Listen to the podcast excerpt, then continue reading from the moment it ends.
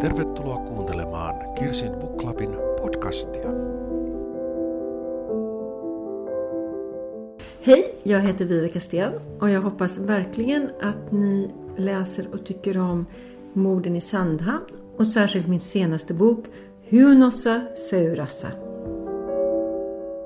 Ollaan juuri palattu Sandhamista, Ruotsista.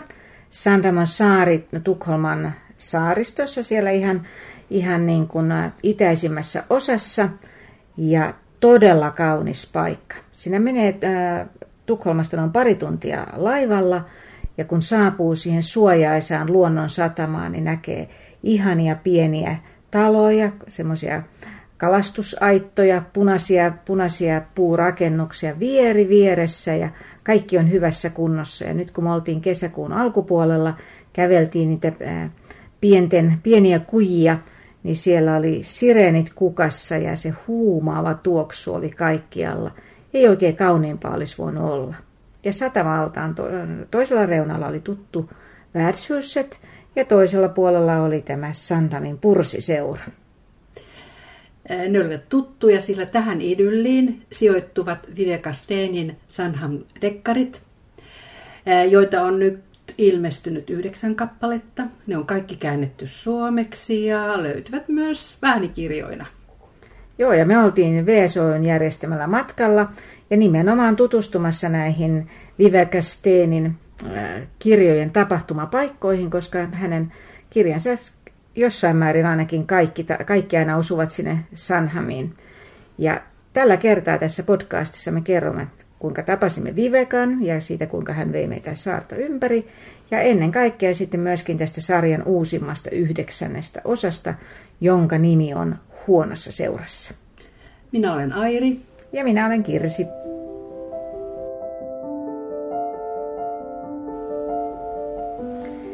Siis me oltiin siellä Sandhamissa vain oikeastaan vuorokausi, itse asiassa muutama tunti vähemmän kuin kaksikymmentäneljä tuntia, mutta me ehdittiin siinä ajassa nähdä tosi paljon. Ehdimme kiertää saaren tärkeimmät paikat, varmaan parhaan mahdollisen oppaan, eli Viveca Stenin johdannolla. Ja hänen kanssaan syödä siellä Värdshusetissä, missä nämä Sandham-sarjan päähenkilöt Noora Linde ja Thomas Andreasson niin kuin joka kirjassa käy syömässä sen pihvin tai kalapadan. Ehdimme yöpyä Missionshusetin murhahuoneessa. Annoimme sille tällaisen nimen ja voimme kertoa sitten myöhemmin vähän lisää, minkä takia. Ja sitten siellä nämä Vivecan kirjat on myöskin äh, tota, kuvattu T V-elokuviksi ja tällä hetkellä kuvattiin, ah, oliko se nyt seitsemättä tuotantokautta ja mä käytiin siellä kuvauspaikalla. Ja ehdimme myös haastatella Vivecaa hänen omassa idyllisessä talossaan. No voi ajatella, että Viveca on nostanut tämän idyllisen saaren Sandhamnin miljoonien ihmisten tietoisuuteen. Näitä kirjoja on myyty neljä ja puoli miljoonaa kappaletta. Joo. Ja tämän, nämä elokuvat, T V-elokuvat, jotka suomeksi kulkevat nimellä Murha Sandhamnissa, ne, ne on nähnyt mitä? seitsemänkymmentä miljoonaa ihmistä. Mm, no näin arvioidaan. Ja tämä on tietenkin siis niin kuin aivan valtavan hienoa, koska, koska Sandham on ollut toki tunnettu paikka aikaisemminkin, mutta tämä on, tämä on niin kuin nimenomaan näiden Vivecan teosten pohjalta lähtenyt sitten tosi kuuluisaksi. Ja Vivecalla on itsellä vahva suhde siihen saareen, koska hänen isoisänsä, ei kun anteeksi, iso iso isänsä oli ostanut talon saarelta jo vuonna tuhatyhdeksänsataaseitsemäntoista ja sen jälkeen koko suku ja jälkikasvu kaikissa näissä sukupolvissa on viettänyt kesät siellä saarella.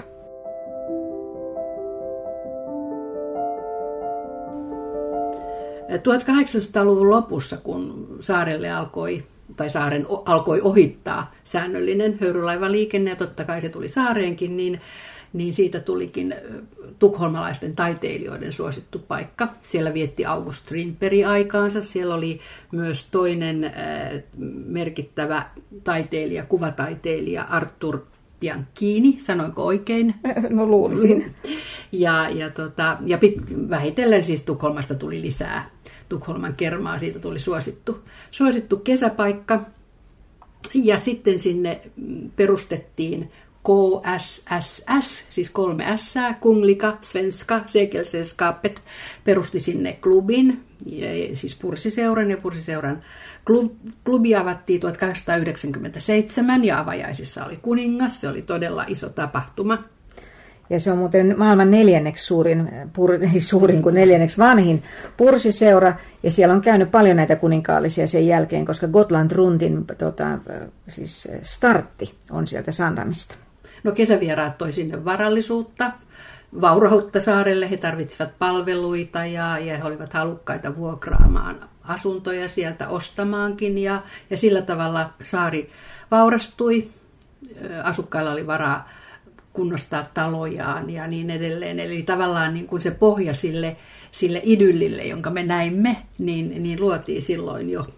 Eli siellä suurin osa taloista on just sieltä tuhatkahdeksansataa-tuhatyhdeksänsataa-lukujen vaihteesta, mutta nythän sinne rakennettiin myöskin uutta, uutta rakennuskantaa, mikä oli, niin kuin, se oli oikein tämä yhteinen kunnallinen niin kuin projekti. Se oli tosi mielenkiintoinen. Joo. Eli siellä on haluttu pitää se saari elävänä ja saada sinne siis pysyviä asukkaita niin, että, että siellä on vuokrattavissa edullisesti asuntoja niille, jotka asuvat siellä ja työskentelevät siellä. Ei siis kesäasukkaille siinä mielessä, vaan todellakin, että se olisi läpi vuoden asuttu. No nyt siellä kuitenkin toistaiseksi läpi vuoden asuu vaan alle yhdeksänkymmentä ihmistä. Esimerkiksi koulu, oli, koulu ei ollut käynnissä, koska lapsia ei ollut vielä riittänyt, mutta voi olla, että tilanne niin kuin lähitulevaisuudessa muuttuu.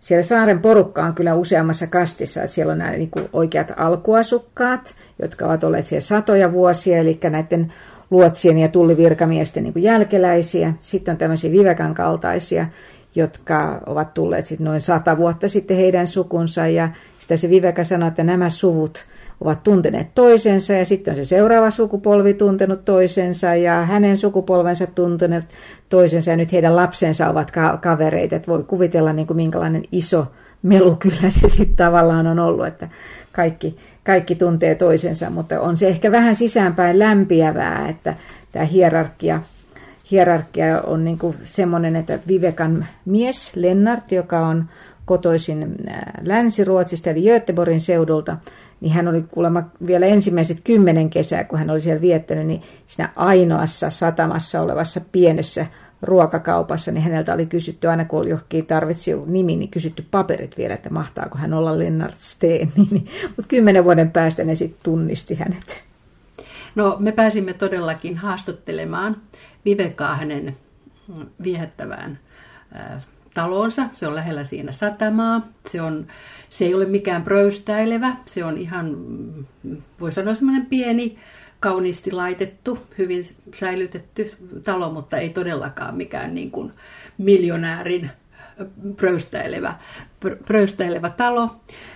Ja siinä oli, siinä alakerrassa oli siis olohuone, ruokahuone tai ruokatila, kuisti, iso keittiö. Mutta sitten sit meni ne portaat sinne yläkertaan, missä on makuuhuone. Ei siinä mun mielestä siellä alakerrassa muuta ollut. Ja eteinen oli pieni, siinä oli kenkiä rivissä vähän niin kuin ihan kellä tahansa. Ja, ja, mutta kaikki oli semmoista niin kuin viehättävää, supersiistiä oli myöskin. Että hän heti sanoi, niin kuin, että heti kun me oltiin siinä, niin kuin, niin hän vei pullat takaisin keittiöön esimerkiksi ja kaikki. Että järjestelmällinen nainen. No me kysymme, että mitä Sandham hänelle merkitsee. Alltså Sandhamn betyder ju allt på något sätt. Jag har ju varit här sedan, ja, sedan jag var bebis. Och jag, jag blir mitt bästa jag när jag är på Sandhamn. Jag känner mig lugnare, gladare, sover väldigt bra. Mm. Så att jag bara älskar att vara här. Bara älskar, älskar att vara här. Och, och, och redan när jag går ombord på båten till Sandhamn så känns det bättre. Um, Så det, joo, min plats på jorden. No ei ole vaikea ymmärtää, että, että Sandhamn merkitsee hänelle todella kaikkea, niin kuin hän tuossa kertoi. Me vierailimme kesäkuun alkupuolella ja silloinhan saari oli vielä rauhallinen. Se varsinainen sesonki alkaa juhannuksesta ja, ja kun siellä vuosittain käy sitten näitä, suurin osa sitten tietysti päiväturisteja niistä, mutta sata viisikymmentätuhatta kävijää, niin siellä on kyllä toisenlainen vilske silloin heinäkuussa. Viveca neuvoikin vierailemaan siellä joskus muulloin kuin ihan siihen, siihen niin kuin kiireisimpään aikaan. Ja mä voisin uskoa, että esimerkiksi syksy on siellä todella ihana, kun meri vielä lämmittää ja, ja muuta. Niin, niin syksy, kun sen jälkeen, kun koulut ovat alkaneet Ruotsissa, niin on, se on varmaan todella, todella viehättävä paikka silloinkin. Ja sehän nyt oli siis ihan...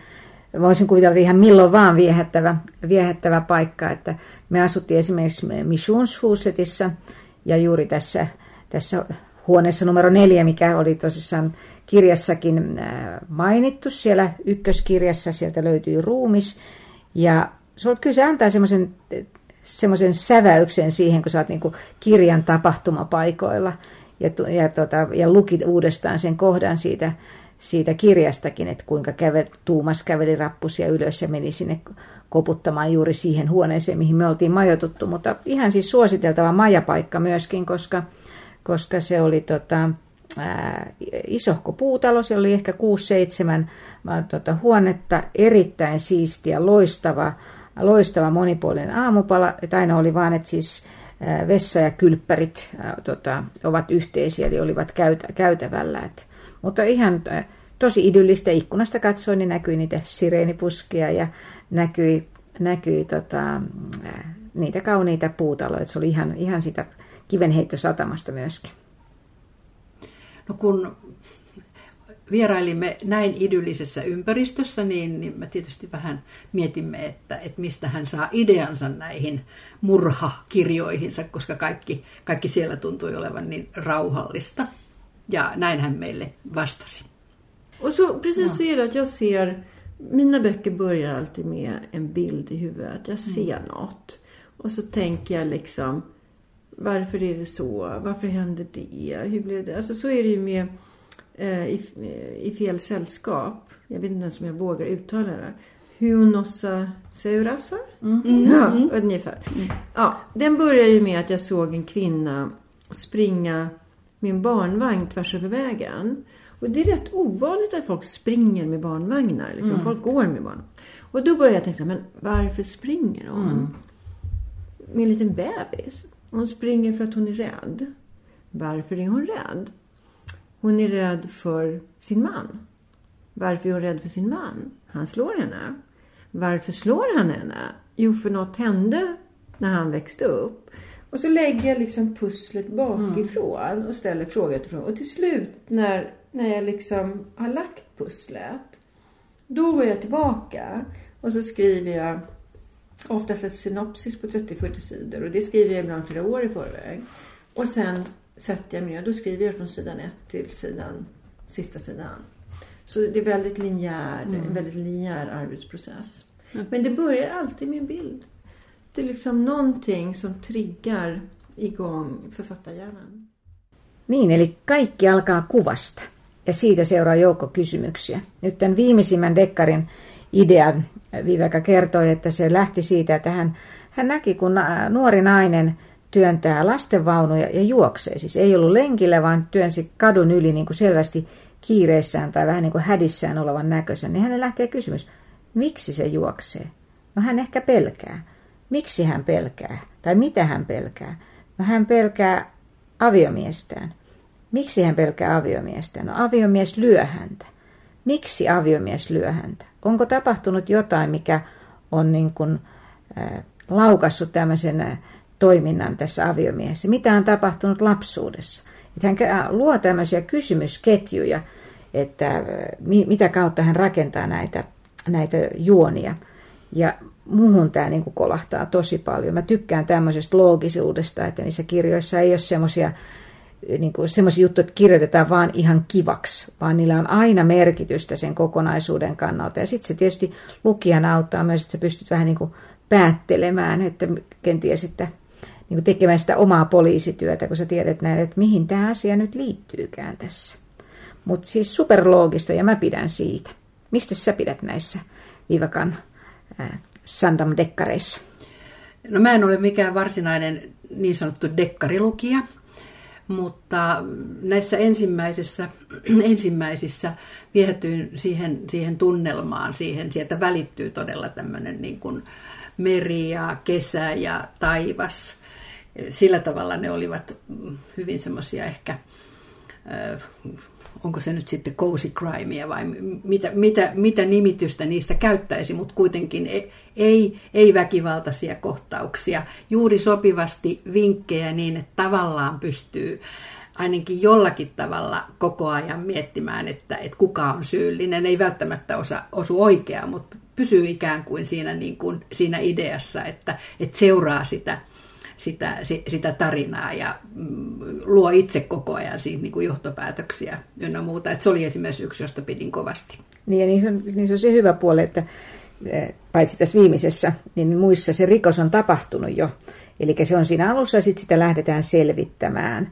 Ja totta kai nyt aika monessa tapahtuu sitten kyllä uusia rikoksia siinä matkan varrella, mutta siinä haetaan sitä, sitä niin kuin syyllistä.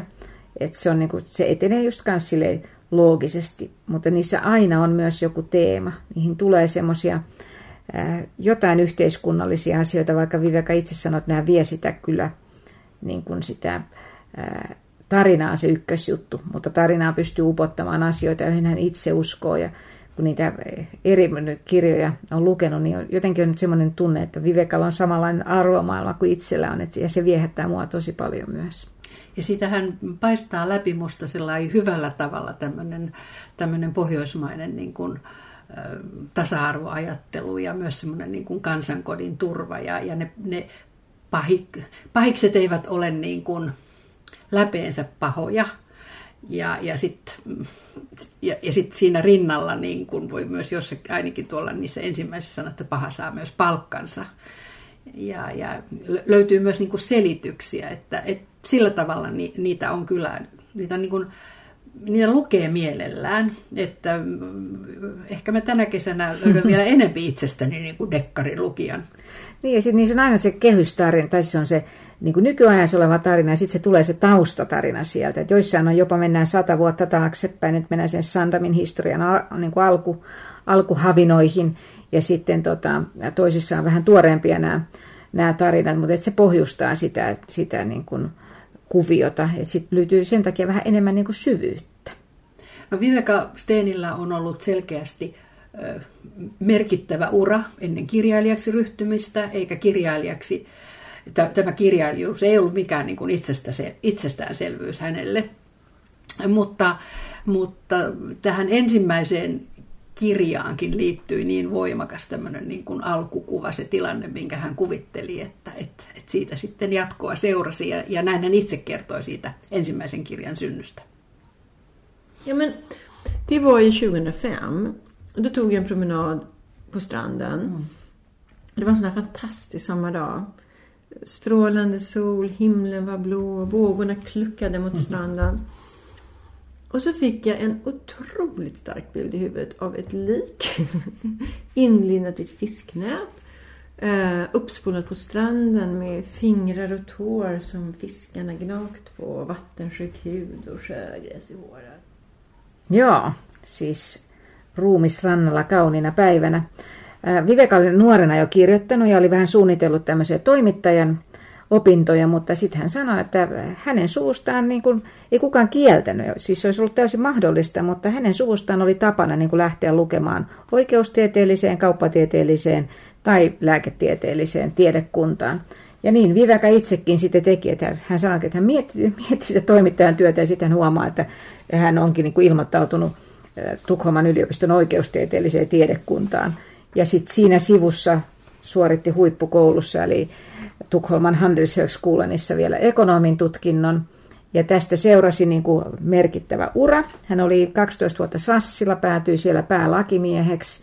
Ja sitten oli tota, Ruotsin postilla, ja kun Ruotsin posti ja Tanskan posti niin kuin liittyi yhteen, ihan valtavan iso fuusio, niin hän hoiteli sen fuusion, siis la- lakipuolen. Ja sitten hänestä tuli koko konsernin lakiasiainjohtaja. Eli miettii, että missä ajassa hän on ylipäätänsä sitten ehtinyt näitä niin kuin ruumiinkuvia rannalla näkemään.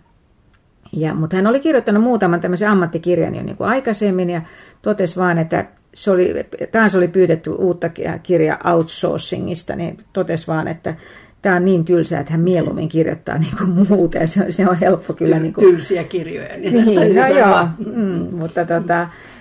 hän, hän tota, lähti kirjoittamaan ja kesti puolitoista vuotta ja sitten, sitten tosissaan Lennart sanoi, että nyt lähetät kustantajalle ja hän lähetti kolmelle kustantajalle ja Bonnier, Bonnier palasi nopeasti ja halusi heti, heti tota, julkaista kirjan ja siitä se ura alkoi, mutta hän luopui näistä varsinaisista ää, tota, huippujuristin tehtämistä vasta neljännen kirjan kohdalla.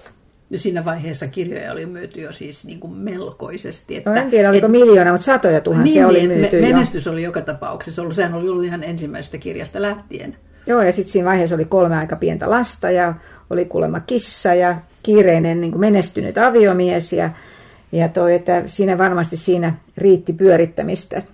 Kyllä, mutta edelleen hän tekee, hän sanoi, että noin kaksikymmentäviisi prosenttia niin kuin tavallaan työnteostaan hän tekee niin kuin liike-elämän palveluksessa, hänellä on hallituspaikkoja ja hän käy luennoimassa ja sitten se seitsemänkymmentäviisi prosenttia tulee meidän luettavaksemme niin kuin Sandham-dekkareiden muodossa. Hän on myös jo, jo, jollakin tavalla Punaisen Ristin toiminnassa mukana ja sitten oli tämä, tämä hänen vapaaehtoistehtävänsä, hän on siis siinä saaren, saaren tämmöisessä niin kuin Saarineuvostossa. Saarineuvostossa, joka, joka tuntui olevan hänelle kyllä erittäin tärkeää. Siis hän on, hän on mukana siellä ja, ja tunsi erittäin hyvin tämän, niin kuin, tämän saaren myös juuri. Esimerkiksi niiden uusien talojen rakentamisen historian ynnä muut. Että hän haluaa siihen omaan, omaan äh, paikkaansa niin kuin panostaa yhä vielä. Ja siis sinne tulee paljon turistia nimenomaan katsomaan hänen kirjojensa tapahtumapaikkoja. Nyt tässä saarineuvoston agendalla oli juuri esimerkiksi se, että joku niin kuin uusi tulokas halusi rakentaa pihalleen uima-altaan, ja tätä saarella ei ole uima-altaita, niin, niin tätä kovasti sitten muut vastustivat, ja sitä se oli nyt niin kuin käsittelyssä, että kyllä ne on ihan tämmöisiä hyvin niin kuin ymmärrettäviä asioita, mitä siellä sitten niin kuin käsitellään. Hän muuten, sinällään hän siis tämmöinen tämmöinen ökyrikas, joka tulee sinne ja haluaa tehdä siis tuoda veden tankkerilla ja niin edelleen se uima-altaaseensa, niin sehän olisi ihan erinomainen niin kuin aihe kirjaa, mutta hän kertoo juuri sen, että hän on hyvin tarkka siinä, että hän ei, hän ei niin kuin käytä, käytä aiheina sieltä saarelaisten tarinoita siis ainakaan sillä tavalla suoraan, että hän, hän on hyvin niin kuin siinä, siinä niin kuin haluaa, haluaa pysyä, pysyä kuitenkin niin kuin fiktion.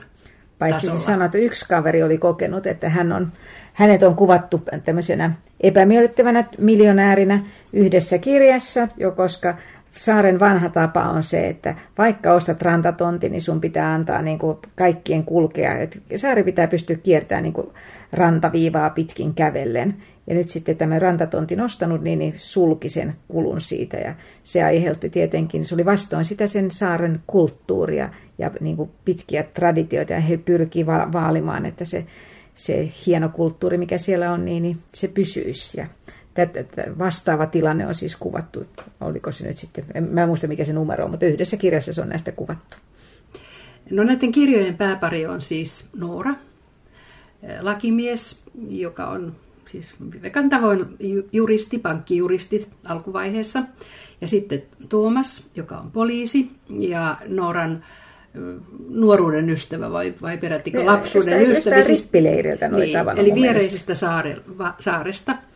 No me kysyimme, että ketkä tai missä näiden päähenkilöiden esikuvat on ja onko, onko Noora sitten Vivecan oma kuva. Alltså så här var det nog att jag började med Noora. Jag ville ha en kvinna, en kvinnlig huvudperson. Och då började jag med Noora för att det var liksom enklast. Hon var ungefär, jag kunde liksom identifiera mig med en kvinna. Hon, jag gjorde henne till bankjurist, men då kunde jag använda mina juridiska kunskaper. Hon har två pojkar, jag har två pojkar och en flicka. Så jag liksom löst eh, använde mina egna pojkar som modell för det. Men väldigt tidigt så insåg jag att det är jättesvårt att skriva en deckare utan en polis. För Noora hade ju inte tillgång till ut, polisutredningen, den kriminaltekniska eh, utredningen, vittnesförhören. Så jag blev liksom tvungen att uppfinna en polis.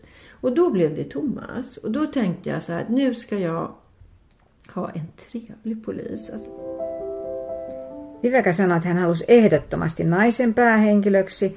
Ja tietenkin se ammatinvalinta, että on niin kuin juristi ja sitten on vielä kaksi poikaa, kun Vivecalla itselläänkin on kaksi poikaa ja tytär kyllä. Niin, niin tuo oli sinänsä luonteva valinta, mutta hän sanoi, että hän ei ole Noora. Että Noora on hyvin erityyppinen ja hyvin alussa hän tajusi, että ei voi pelkällä tämmöisellä juristilla edetä tässä niin kuin juonirakenteessa. Tarvitaan poliisi, koska poliisi ei sitten niin kuin... Hän pääsee kaikennäköisiin arkistoihin ja kuoleman syytutkijan kanssa juttelemaan ihan eri lailla kuin sitten tämmöinen pankkijuristi pääsisi. Siihen vastapariksi sitten tavallaan tuli tämä, tai kumppaniksi tuli tämä Thomas. Ja hän halusi nimenomaan, että se poliisi on kunnon mies. Ja tämä Thomas on siis pitkä, komea, ei ymmärrä itse, että on komea, todella luotettava. Ja hän on niin kuin Nooran kaveri. Ja se on niin mukava... Että toi, tietenkin, kun alussa lukee, niin ajattelee, että hei, näille varmaan tulee joku suhde, mutta Viveca itse sanoi, että hän on silloin niin kuin alussa asti päättänyt, että nämä pysyy kavereina, että hän halusi kuvata ystävyyssuhdetta, että molemmilla on sitten suhteita niin kuin tahollaan. Ja Thomas on kovin suosittu, ja Viveca sanoi, että jopa hänen omat naisystävät on sanonut, että et sä vois nyt antaa sen Thomasen puhelinnumeroa, että kun se on niin ihanaa. Hän on yrittänyt sanoa, että hei, hei, se on oikeasti, hän on keksinyt sen, että ei ole Thomasella niin kuin yhtä esikuvaa, mutta niin kuin kiinnostavat henkilöt, henkilöt on niin kuin tässä päärooleissa. No yhdeksän kirjan myötä on tietysti tapahtunut paljon ja on muutoksia tapahtunut. Sekä Nooran että Thomasen, Thomasen elämässä siis on ollut avioeroja ja, ja, ja uusia suhteita ja niin edelleen, mutta kehittynyt on myöskin niin kuin sisällöllisesti sillä tavalla, että jos, jos ne ensimmäiset olivat sellaisia sinisen, sinisen taivaan, pohjoismaisen sinisen taivaan dekkareita, niin, niin kyllä sellaisia tummia sävyjä on tullut lisää ja sä oot lukenut jo talvis, talvisenkin kertomuksen, joo, että joo. Eivät ne kaikki sijoitu kesään. Mutta kyllä, kyllä sillä, sillä Sandhamin saarella on kuitenkin iso rooli. Tosin tuossa viimeisessä ehkä pienempi, tosin saaristossahan siinä kuitenkin koko ajan liikutaan. Joo, kyllä, että se ei, ei välttämättä enää saari ei ole kaikessa niin ihan, ihan pääroolissa, mutta kaikissa käydään kyllä Sandhamissa.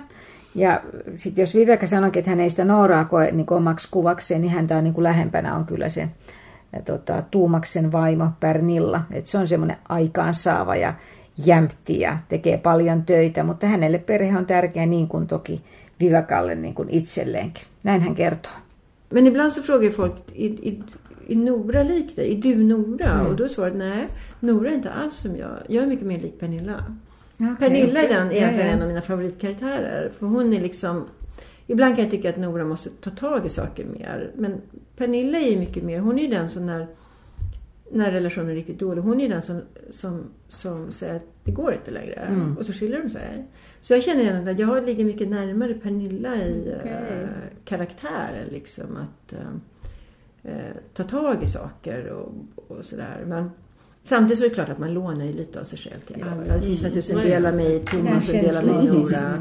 Kysymme myös, onko Vivecalla näissä kirjoissaan joku missio? Haluaako hän ajaa niissä joitakin tiettyjä asioita ja nostaa yhteiskunnallisia epäkohtia esiin? Ja näin hän vastasi tähän kysymykseen. Alltså, jag kan säga, jag är inte direkt, jag är inte direkt en politisk författare. Alltså, mm. Det finns ju författare som verkligen väljer teman mm. och sen så... Och sen är boken ett ramverk kring det. Och så mm. är det ju inte. Jag är mera att jag vill lyfta fram olika teman från olika böcker. Och sen det som jag tycker är otroligt viktigt ändå i böckerna. Det är ju naturligtvis att, ja, att lyfta kvinnornas ställning. Och att låta, som jag sa, då Noora blir ju starkare och starkare. Men jag vill egentligen också visa att... Eh, människor är mångfacetterade. Alltså, du, du, hittar, du kommer aldrig att hitta en mördare i mina böcker som bara vaknar på morgonen och är ond. Mm. Som bara vaknar och säger, idag ska jag gå ut och mörda någon. Det finns ju sådana böcker där folk bara är onda och är seriemördare. Och jag avskyr sådana böcker. Jag tycker det är som Disneyland. Mm. Viveca siis painottaa, että kukaan ei ole lähtökohtaisesti paha. Hänellä ei ole yhtään murhaajaa kirjoissaan joka, joka heräisi aamulla ja, ja olisi niin kuin äh, vihaa silmissään täynnä ja nytpä lähden tästä murhaamaan, vaan, vaan kaikilla on asioita, jotka kulkevat elämässä mukana ja elämän kulku voi viedä siihen suuntaan, että, että lopputulos on, että tulee murhaaja. Eli sellainen taustoitus hänellä on mukana näissä kirjoissa ja se on mun mielestä kyllä erittäin merkityksellistä. Joo, ne aina on jotain tapahtunut. Joku on niin kuin ollut se sysäys, miksi on lähdetty tämmöisen niin kuin rikoksen tielle. Mutta mun mielestä tämä, jos tämän uuden, tai kun uuden kirjan nimi on Huonossa seurassa, niin sehän oli vähän erilainen myöskin niin kuin rakenteeltaan kuin nämä aikaisemmat, jotka on helposti alkanut, just, että siellä on joku, joku murhattuna ja etsitään syyllistä. Ja Viveca sanoi, että hän joutuikin niin kuin opettelemaan tässä nyt vähän uudenlaista tyyliä, koska tässä Huonossa seurassa niin jo alkukohtauksessa asti tietää, että kuka siinä on se pahis. Että lähdetään ennemminkin, siinä on se taustatarina, että mi, miksi, miksi näin on ja sitten se, että aiheutuuko lisää ongelmia tästä pahiksesta pitkin, pitkin kirjaa. Että kirjan nimi on Huonossa seurassa, mutta mä koin kyllä, että kun sitä lukee, niin oli todella hyvässä seurassa. Että mun mielestä aivan loistava, loistava dekkari. Siis mä ty- oon tykännyt näistä aikaisemmista osista kyllä myöskin, mutta tämä on nyt tämä yhdeksikkö oli kyllä niin kuin oikeasti todella, todella niin kuin mun makuuni. Mistä sä pidit siinä? No ensinnäkin sen aihehan on hyvin vaikea ja vakava, eli siis perheväkivalta. Siinä on näiden Nooran ja Tuhmaksen, siis jos heistä nyt puhuu päähenkilöinä, heidän lisäkseen niin kuin keskeiset, keskeiset henkilöt ovat Bosnian pakolainen, Andrei. Niin, Andrei voi sanoa pakolaiset, koska sen... Niin, Andrei ja hänen, hänen sitten niin kuin veljensä ja perheensä ja ystävänsä ja sitten hänen vaimonsa Miina sekä pieni Luukas poika, jonka, jonka Miina on muutama kuukausi sitten synnyttänyt. Ja sitten todellakin alusta lähtien tiedetään, että, että tämä Andrei, Andreis, Andreis, Andreis, Andreis, niin, Andreis äh, pahoinpitelee Niina, Miinaa. Joo, ja nyt täytyy sanoa, että nyt oli kyllä tämä cozy crime, eli tämä niin kuin hyvän mielen dekkarit niin kuin tyyli kaukana niistä kohdista. Sitä oli kyllä tosi rankkaa lukea.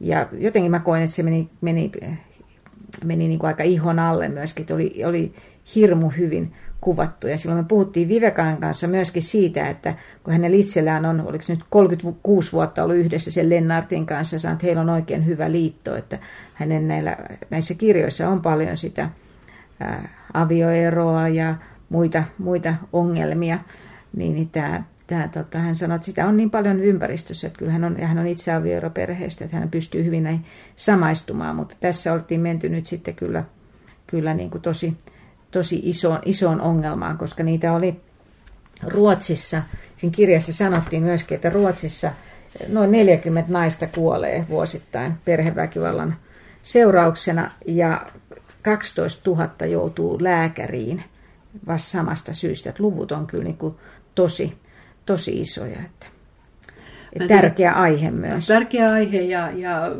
se moni muukin asia tässä Tässä kirjassa tuli sillä tavalla lähelle myös suomalaisesta perspektiivistä. Meillä ei neljäkymmentä naista kuole, mutta siis ihan vastaavia, vastaavia tietysti suhteessa lukuja meilläkin.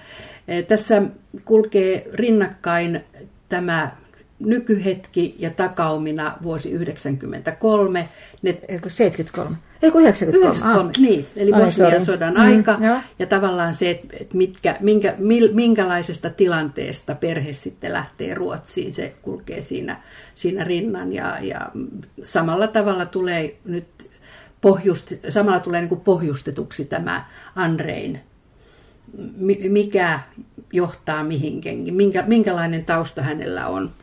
Niin ja tavallaan se, niin kuin siis, se kulttuurimalli myöskin, miten tota, Andreis on kokenut lapsena, minkälaista heillä on ollut kotona, minkälaista on ollut naapureissa ja minkä, kuinka paljon sitä väkivaltaa sitten sen Bosnian sodan aikana on joutunut pikkupoika näkemään myöskin. Niin, niin siihen ei mennä niin kuin, äh, valtavan syvälle, mutta se kerrotaan mun mielestä tosi taitavasti sille, että sä, osaat, sä kuvittelet sen lopun siihen niin kuin helposti. Ja sitten tietysti kun tässä nykyhetkessä ollaan, että on tämä, tiedetään, että se väkivalta leijuu tämän kirjan ajan niin kuin uhkana koko ajan. Ja puhutaan sitten jo niin kuin tämmöistä ruotsalaisesta turvatalosysteemistä. Ja musta se oli ihan niin kuin karmeita ratkaisuja sillä lailla, että sä mietit, että eikö helkkari nyt sitä turvaa pystytä oikeasti järjestämään, että miksi tässä täytyy koko ajan pelätä, että päästään uudestaan käsiksi. Ja, et, silleen oli, että vähän oli niin kuin, että nyt oli kyllä semmoinen, että oli pakko kääntää sivuja, että ei voinut jättää kesken ja sammuttaa valoja illalla.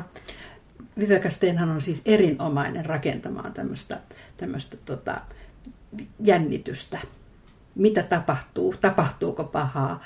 Ja tässä kirjassa sitä oli sivukaupalla, sitä oli vähän lyhyemmin siellä ensimmäisessä, ja se on tietysti ollut näissä muissakin, mutta siis se, se, se, se tunne, että et uskal, voinko mä mennä tässä välillä vessaa käymään, vai pitääkö mun oikeasti nyt saada tämä luettua äkkiä loppuun, koska miten tapahtuu, vaikka voisi kuvitella, että tietää mitä tapahtuu, mutta ei siis se, se jännittää, hän on todella erinomainen rakentamaan jännitystä. Thrilleriksihän tämä on itse asiassa siis, niin kuin mainittukin ainakin noissa takakansiteksteissä.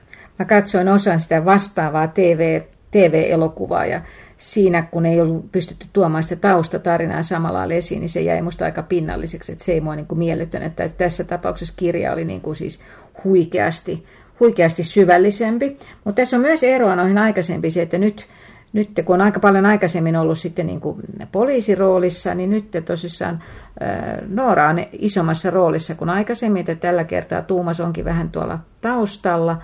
Ja Noora on, ei ole enää vain juristina, vaan hän on siis siirtynyt syyttäjän rooliin ja on niin kuin ekasta tämmöistä isosta keissistä hänen, hänen kanssaan kysymys. Ja siinä just näkee sen, että kuinka, se, kuinka hän on niin kuin siis toki vanhentunut vuosien aikana, siis niin kuin elämä on kuljettanut, lapset on jo vähän isompia ja Ja toi, toi, tota, että hän on kasvanut tähän rooliin myöskin näiden kirjojen, kirjojen myötä. Ja nyt tietysti kun on lukenut niin kun sit yhdeksän kirjaa, niin silloin on aika syvällä, että tietää sen hänen historiansa. Että sitähän aina toistetaan, että kyllä näitä varmaan niin pystyisi sille niin irrallisinakin lukemaan, mutta mua ainakin kiehtoo niin kauheasti tämä näiden niin just tämä elämänpuoli, niin siksi mä nyt uskollisesti luen kyllä niin näitä järjestyksessä. Että toi, tämähän on sitten vielä kaiken lisäksi, että tämä kirja päättyy semmoiseen todelliseen cliffhangeriin, että miettii, että et tuli vähän semmoinen olo, että hitsi, olisi jättänyt tämän viimeisen sivun kirjoittamatta, niin, niin ei tarvitsisi tässä nyt sitten niin kuin odotella, että se hänen seuraavansa ilmestyy lokakuussa ruotsiksi. Eli se ei ole vielä ihan valmis, että nyt kesä, kesä menee kuulemma tätä kirjoittaessa. Et maltatko muuten odottaa suomenkielistä versiota vai Ää... luetko ja ruotsiksi? No nyt mä olin niin innoissa, kun päästään Vivecan kanssa, tai Vivecan kanssa, kun päästään puhumaan ruotsia, niin kyllä mä luulen, että mä sen ruotsiksi nappaan, mutta nämä on myöskin tota, mun mielestä tosi hyvin käännettyjä suomeksi. Ja sitten on tosissaan, kun kaikki on äänikirjana, nämä on ihan täydellisiä niin kuin kesä, kesädekkarit, tai siis ihan nyt mihin tahansa vuoden aikaan, mutta mun mielestä oikein oikein. Niin kuin hyviä, hyviä ovat suomalaiset versiot myöskin. No nyt on yhdeksän kirjaa ilmestynyt. Jossakin vaiheessa hän kai kertoi, että hän oli ajatellut kirjoittaa kymmentä, mutta niitä on tulossakin lisää, eikö niin? Joo. No nyt hän sanoi, että hän, ne sopimukset tehdään kai aina kolmesta, kolmesta, tai hän on tehnyt kolmesta kirjasta kerrallaan, ja nyt on sovittu siis kahdestatoista kappaleesta, eli vielä kolme kirjaa on tulossa, niin kuin sopimus, sopimuksen pohjalta varmasti, voi olla, että tulee lisääkin, eli niin kuin suunnitelma on olemassa vuoteen kaksituhattakaksikymmentäkolme. Ja hän on, siis hän on niin ammattimaisen oloinen, että siis se suunnitelma on myöskin, aina niin kuin hän tekee semmoisen vuosisuunnitelman, se sanoo, että Exceliä pyöritellään kyllä melkoisesti. Ja nyt esimerkiksi tähän, hänellä on, hän on lähettänyt sen käsikirjoitukseen, että se on nyt tällä hetkellä kustantamossa, että ne siellä tekevät oman seuraavan askeleensa. Niin tässä oli just pari viikkoa aikaa, jolloin hän tapasi median edustajia. Että siellä oli ollut just ranskalainen filmiryhmä edellisenä päivänä kuvannut hänen varpaitaan hiekaa ja mitä kaikkea oli tehnyt. Ja kun meidän laiva lähti satamasta, niin sieltä tuli sitten kustantamon porukkaa niin kuin suunnilleen seuraavan laivalla vissiin. Että kovin oli kyllä hän niin kuin kiireinen näinä päivinä, mutta sitä ei hänestä niin kuin huomannut. Hän oli siis todella läsnä oleva meidän kanssamme. Ja mekin oltiin vähän se, että no meidän haastatteluaika oli tämä puoli tuntia täällä sun kotona, sitten pitääkö meidän lopettaa? Ei, ei, että otetaan tässä nyt vielä. Ja ihan siis sille ihan kun oltaisiin tunnettu kauhean kauan. Erittäin miellyttävä kokemus ja, ja ei voi kun ihailla sitä, sitä paitsi ammattimaisuutta, mutta myös sitä niin kuin miellyttävyyttä, sitä, sitä ystävällisyyttä, mitä, mikä hänessä huokui. Ymmärtää oikein hyvin, että hän ajattelee ihmisistä hyvää. Kyllä, ja hänellä nyt oli loma tiedossa, hän nimittäin täyttää kuusikymmentä, mistä hän sanoi, että ei ehkä ole ihan sinut tämän numeron kanssa vielä, ja oli lähdössä parin viikon lomalle, ja loppukesä meneekin kirjoittaessa, ja lapsilla on tähän ollut tietty, tietty kantansa, että tekeekö äiti pikkasen liikaa töitä, niin tämä iso poika kuitenkin oli sanonut seuraavasti Vivekalle. Då knackade på dörren till mitt arbetsrum och då kom min yngsta son in och så sa mamma, vi måste prata. Jaha, så satte han sig i fåtöljen och sa, mamma, tänker du ta semester i år? Och då sa jag till Leo, förra sommaren var jag ledig jätteledig, mm. efter att den kom ut, då var jag ledig i åtta veckor, helt ledig. Så här, Leo, jag tog semester förra året. Tittade på mig och sa, mamma, väldigt många människor tar semester varje sommar. Mamma sa, no voisitko kuvitella muuten, että sinä viettäisit lomaa Sandhamissa? No ihan, siis ihan varmasti. Siis en mä ehkä semmoista haluaisi, että mä olisin siinä niin kuin päiväturistina näihin ruuhkaisimpiin aikoihin. Mutta siellähän oli niin ihania paikkoja, että kävisi kyllä niin kuin semmoinen pikkuinen mökkikin tai sitten se, missä niitä T V-kuvauksia tehtiin. Niin se oli siis saaren upein talo korkealla kalliolla ja sieltä ihan aavalle merelle näkymät ja niin, niin upean näköinen talo. Mutta se, se taitaa olla aika unelmissa, unelmissa vaan, että semmoisen pääsisi. Mutta kyllä mä sanoisin, että silloin kun hakee rauhaa tai just semmoista mukavaa olemista, siellä on kaikki siis ihan kävelymatkan päässä. Että se pisin lenkki kai saaren ympäri on noin kymmenen kilometriä. Niin, niin kyllä mä suosittelisin sitä kaikille siis rauhoittumiseen. Ja ilmeisesti kyllä ei pelkästään rauhoittumiset, kyllä siellä niin kuin pursiseuran bileet on varmaan, tämä on kuulemma myös legendaarisia, että, että moneen, moneen tarkoitukseen, mutta hieno, hieno paikka. Entäs sinä? Ihan varmasti voisin viettää siellä, sieltä, sieltä varmaan löytyisi montakin, montakin semmoista paikkaa ja taloa ja hienot mänty, mäntymetsät ja ei autoja. Joo, ei, siis se unohtiin sanoa, ei tosissaan auto. Pieniä semmoisia mopoja, millä ne työmiehet kuskas kaikki rakennustarvikkeet, koska siellä oli vähän, vasaran kopina oli kyllä vähän siellä sun täällä, että niin kuin kunnostettiin ennen kuin sesonki alkaa. Ja mehän kierrettiin sen Vivekan kanssa semmoisen Viveca Sten kartan niin kuin mukaisesti, johon karttaan oli merkitty, että tässä kirjassa tapahtui täällä. Ja, ja sitten nimenomaan se, missä se Signe Brandtilta niin kuin peritty Nooran talo sijaitsee. Ja nyt on ehkä paljastettava, että sitä oikeasti ei ole olemassa, mutta Viveca Sten oli kuvitellut sen paikan. Että siinä paikassa me käytiin, että hän sanoi, että tässä Noora istuu sen viinilasin kanssa ja katsoo ilta-aurinkoon.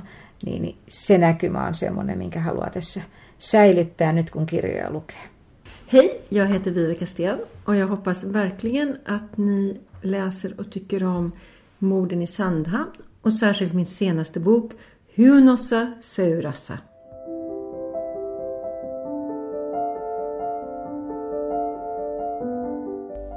Kirsin Book Clubin kirja ja muita kulttuurijuttuja löytyy myös blogissa osoitteessa kirsin book club piste com. Ja meitä voi seurata Kirsin Book Clubin nimellä Facebookissa, Instagramissa ja Twitterissä. Pidetään yhteyttä.